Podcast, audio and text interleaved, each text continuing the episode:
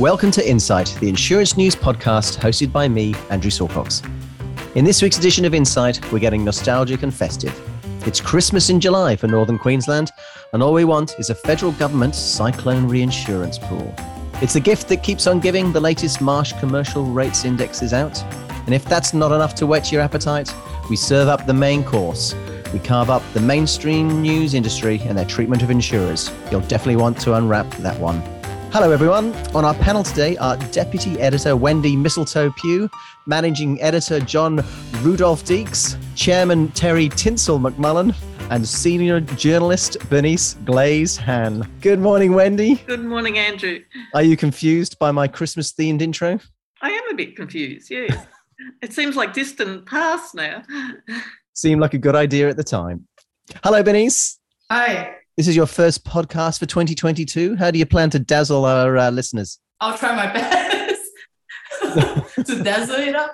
Excellent. Hello, John. Hi. Now, you've got a busy day today, haven't you? Yes, I'm, I'm popping out to the um, NIBA convention, which is kicking off in, in Melbourne later. Might touch on that later. And good morning, Terry. Good morning. Been a busy week for the team, particularly last week, hasn't it? It has been. Uh, yeah, well, we're, we're also preparing the, the next magazine, nearly ready to, to go. So, yes, we have been very busy, and there's not a piece of tinsel in sight, really. And Well, on to the main stories uh, this week.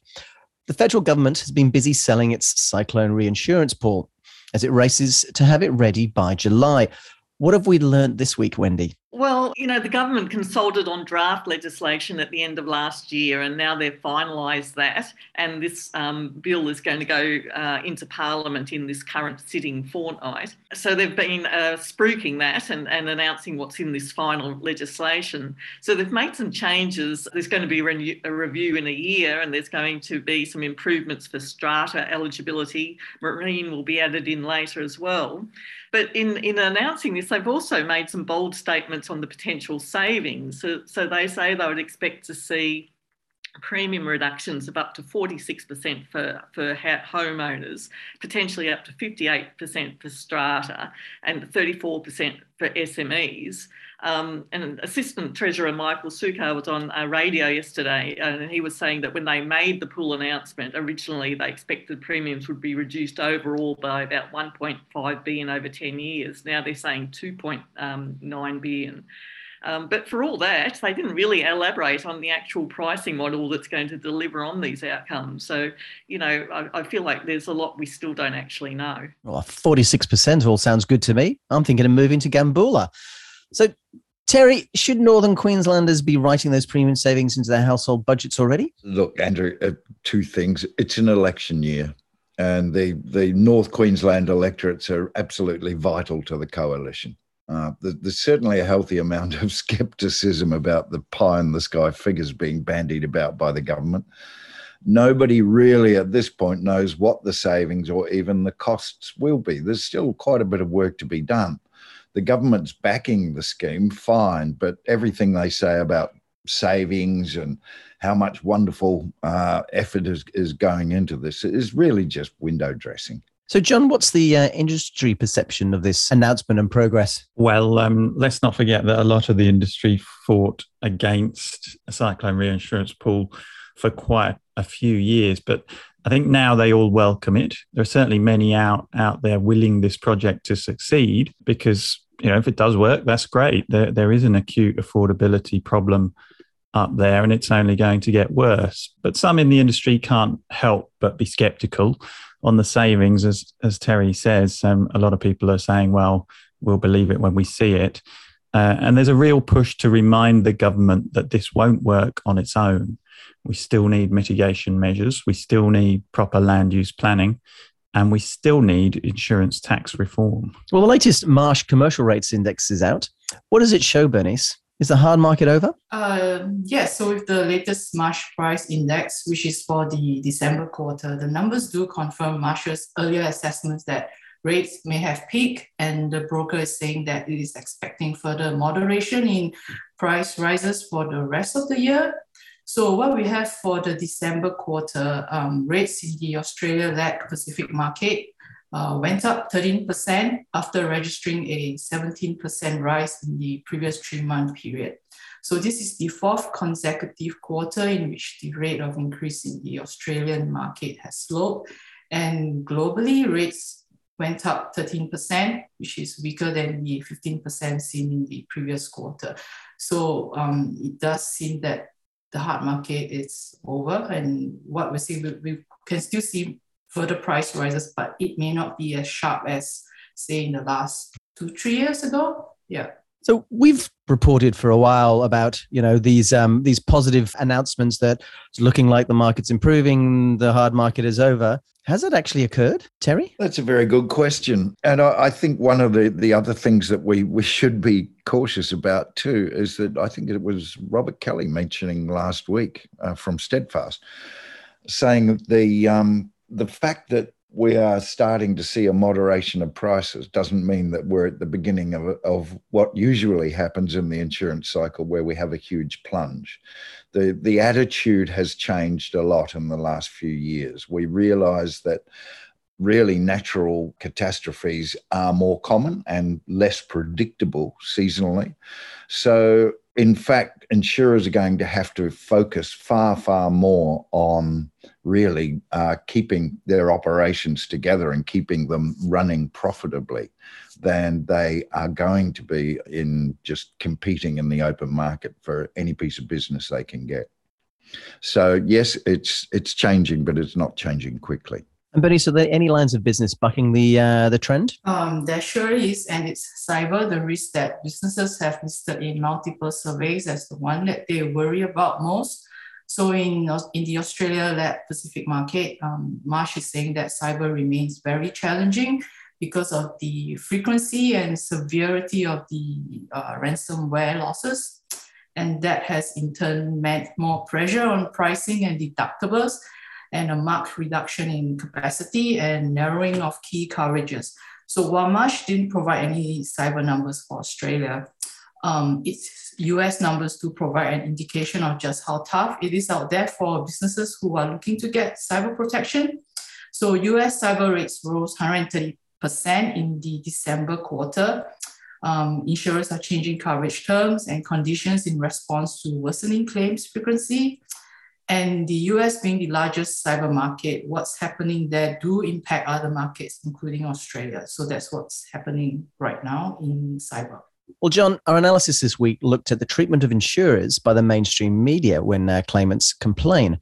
What's the problem here? Well, this article is all about those headlines we see week in, week out, where someone has had a claim denied and they tell their story to their local newspaper or a current affair or something like that. Um, and of course, the media does play an important role in highlighting genuine injustice, but many in the industry are increasingly concerned that this type of coverage is forcing insurers to pay out when really they shouldn't.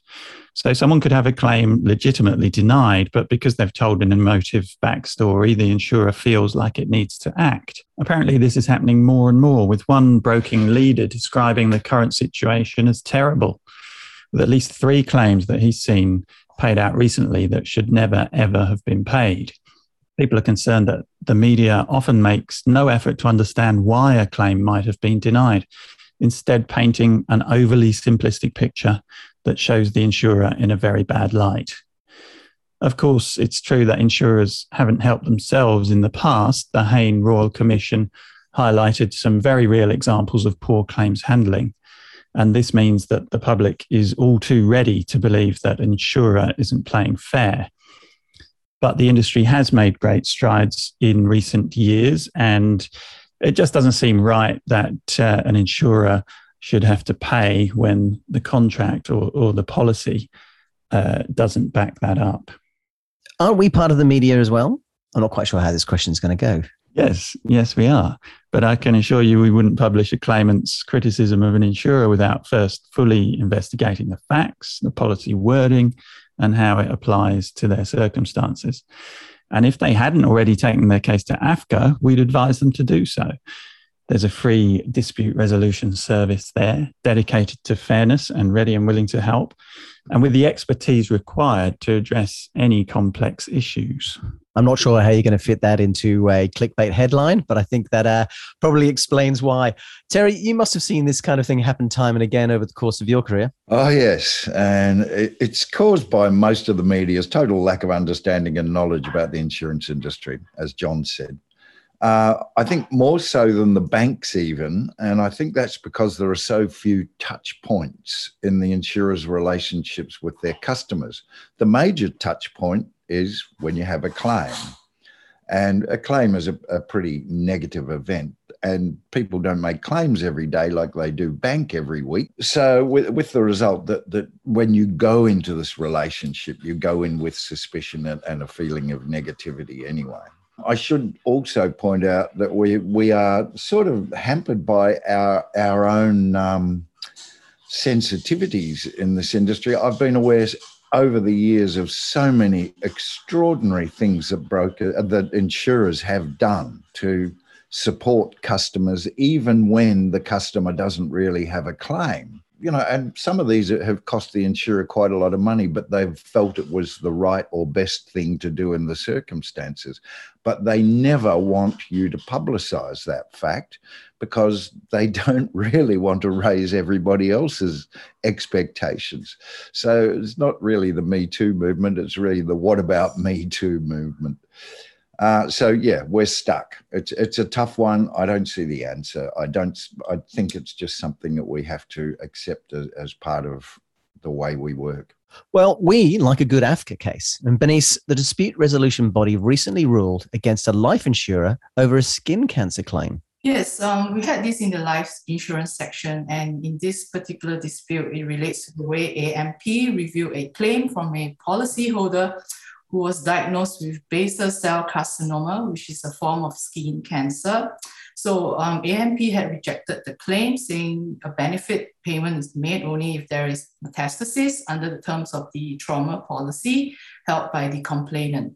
And AFCA is saying that AMP did not properly review the claim and therefore acted unfairly. So what AMP did was it relied on medical opinions from its in-house hematologist to review the claim instead of an oncologist. And AFCA is saying there's no reason to think that the hematologist is an expert on cancer. Um, AFCA is saying that AMP should have undertaken a proper investigation, including finding out whether the complainant's treating oncologist thought that his cancer has actually spread to a distant organ or has reached a metastasis state. And AFCA notes also that the claim has not been properly assessed against the Life Insurance Code of Practice, which has a minimum standard definition of cancer. The definition requires spread to the bone, lymph node, or another distant organ. So AMP was ordered to reassess the claim and compensate complainant $2,000 for non-financial loss. Um, AFCA is saying that the conduct of, AF, of AMP has caused a long delay. Um, the claim was lodged in mid 2020, and the um, AFCA ruling came out, I think, late last year. Well, John, can you take us through some of the other AFCA ruling highlights from recent weeks? Yes, I, I can. Um, as as regular readers will know, we we often cover these rulings, and they're some of our most popular stories. Recent recent ones, we we we reported on the owner of a Tesla car, very expensive Tesla car, who uh, tried to claim for $75,000 worth of damage to his vehicle, but the insurer denied the claim because he hadn't declared all his demerit points. This got me got me worried actually because I don't remember my insurer asking me how many demerit points I've had. I mean, they do ask if you've had your license cancelled. I remember that. But anyway, this um, person didn't declare their points, and if they had done, the insurer wouldn't have covered them. So I'm afraid that's tough luck for him. He's going to have to foot that $75,000 bill himself. But um, a number of these relate to driving uh, and, and, cars. So another one we had was a, the owner of a Mazda CX3 who damaged his windscreen, and the repairer that the insurer used managed to stuff up the windscreen replacement five times. So had to go back five times to get his windscreen sorted, and it, it meant that uh, water leaked through into his car. And he argued uh, that that to AFCA that the insurer should actually give him a whole new car. AFCA didn't agree with that, but they did tell the insurer to get it sorted. We had another one where a man had been drinking, drinking whiskey then crashed his Mercedes. And the police report from the time said that he was decidedly uh, unstable. And they also found some some drugs in the vehicle. But AFCA actually sided with the driver in this case because the the alcohol level tests showed that he was in fact under the limit, and there was no evidence that he'd used the drugs that were found in the vehicle. So he actually got his his payout. Did they happen to tell us what uh, brand of whiskey we should be drinking? Oh yes, Johnnie Walker Black, I think it was. But he only had he only had two, and uh, yeah, as I say, the, the the test showed that he was under the legal limit. So all good. Was he just a courier? Sounds like he was running a, a, a commercial operation there with a private vehicle, though. All right. Now, last week we sent out the uh, inaugural edition of The Broker, our new fortnightly newsletter for the intermediary sector. What were some of the main stories, John? Yes, well, as Terry referred to earlier, we we had a story about the market, the current market. Robert Kelly of Steadfast says that we we got to stop calling it a hard market because it's just the current market. It is what it is. It's insurers pricing to make a profit. And he doesn't see that that's going to change anytime soon. He thinks that regulators and capital providers will keep a very close eye on what uh, underwriters are, are, doing and won't allow them to go back to the uh, let's drop prices to grab market share soft market style that we've seen in the past. We also had the NIBA chief executive talking about government overreach on regulation he wants the rapid pace of regulatory change to slow down this year.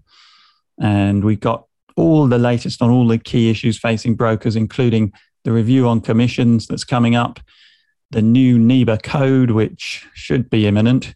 Uh, as you said before, Andrew, the NIBA convention, which kicks off in Melbourne this week, but also visits several other key cities. Uh, and we try to help you get to know some of the people in broking. We've got a profile on Rebecca Tomich, who has been in and around broking since the age of 16 and started her career in the UK, but now is based on the Gold Coast and all manner of appointments and other stories. So just go to our website, click on the broker section in the in the in the menu bar, and you'll find all that content. There's so much information there. How are you going to fill it next fortnight? Well, one of the things is uh, we want brokers to talk to us, don't we, Terry? Yeah, we sure do, Andrew. Um, look, it's not to say we don't constantly talk to brokers like we do everyone else, but um, certainly what we see is that the world of brokers has changed and is continuing to change in so many ways. And they're not, not always easy to pinpoint the way things are changing, but broking has really become an industry within an industry. And we want to dive in deeper uh, with this dedicated section. And we, we want to focus on the people and look at the challenges and issues uh, in this sector of, of insurance because it's becoming more and more crucial to the overall health of the industry. But we don't want it to just be technical and regulatory stuff. We, we want to act as a, a central source of everything that's going on, and that includes social, professional, education. So, people feel free to get in touch. We'd love to hear from you. And on that note, that brings us to the end of this week's Insight podcast by Insurance News. Thank you once again to our panel John Deeks, Bernice Han, Terry McMullen, and Wendy Pugh. Enjoy your week, and thank you all for listening. If you have any questions or comments, please email us at editor at insurancenews.com.au. We value your input. You can read all these stories and many others at your leisure at insurancenews.com.au. You can subscribe to the Insight podcast on iTunes, Spotify, Acast, and all your favorite podcast platforms now. We look forward to catching up again next week.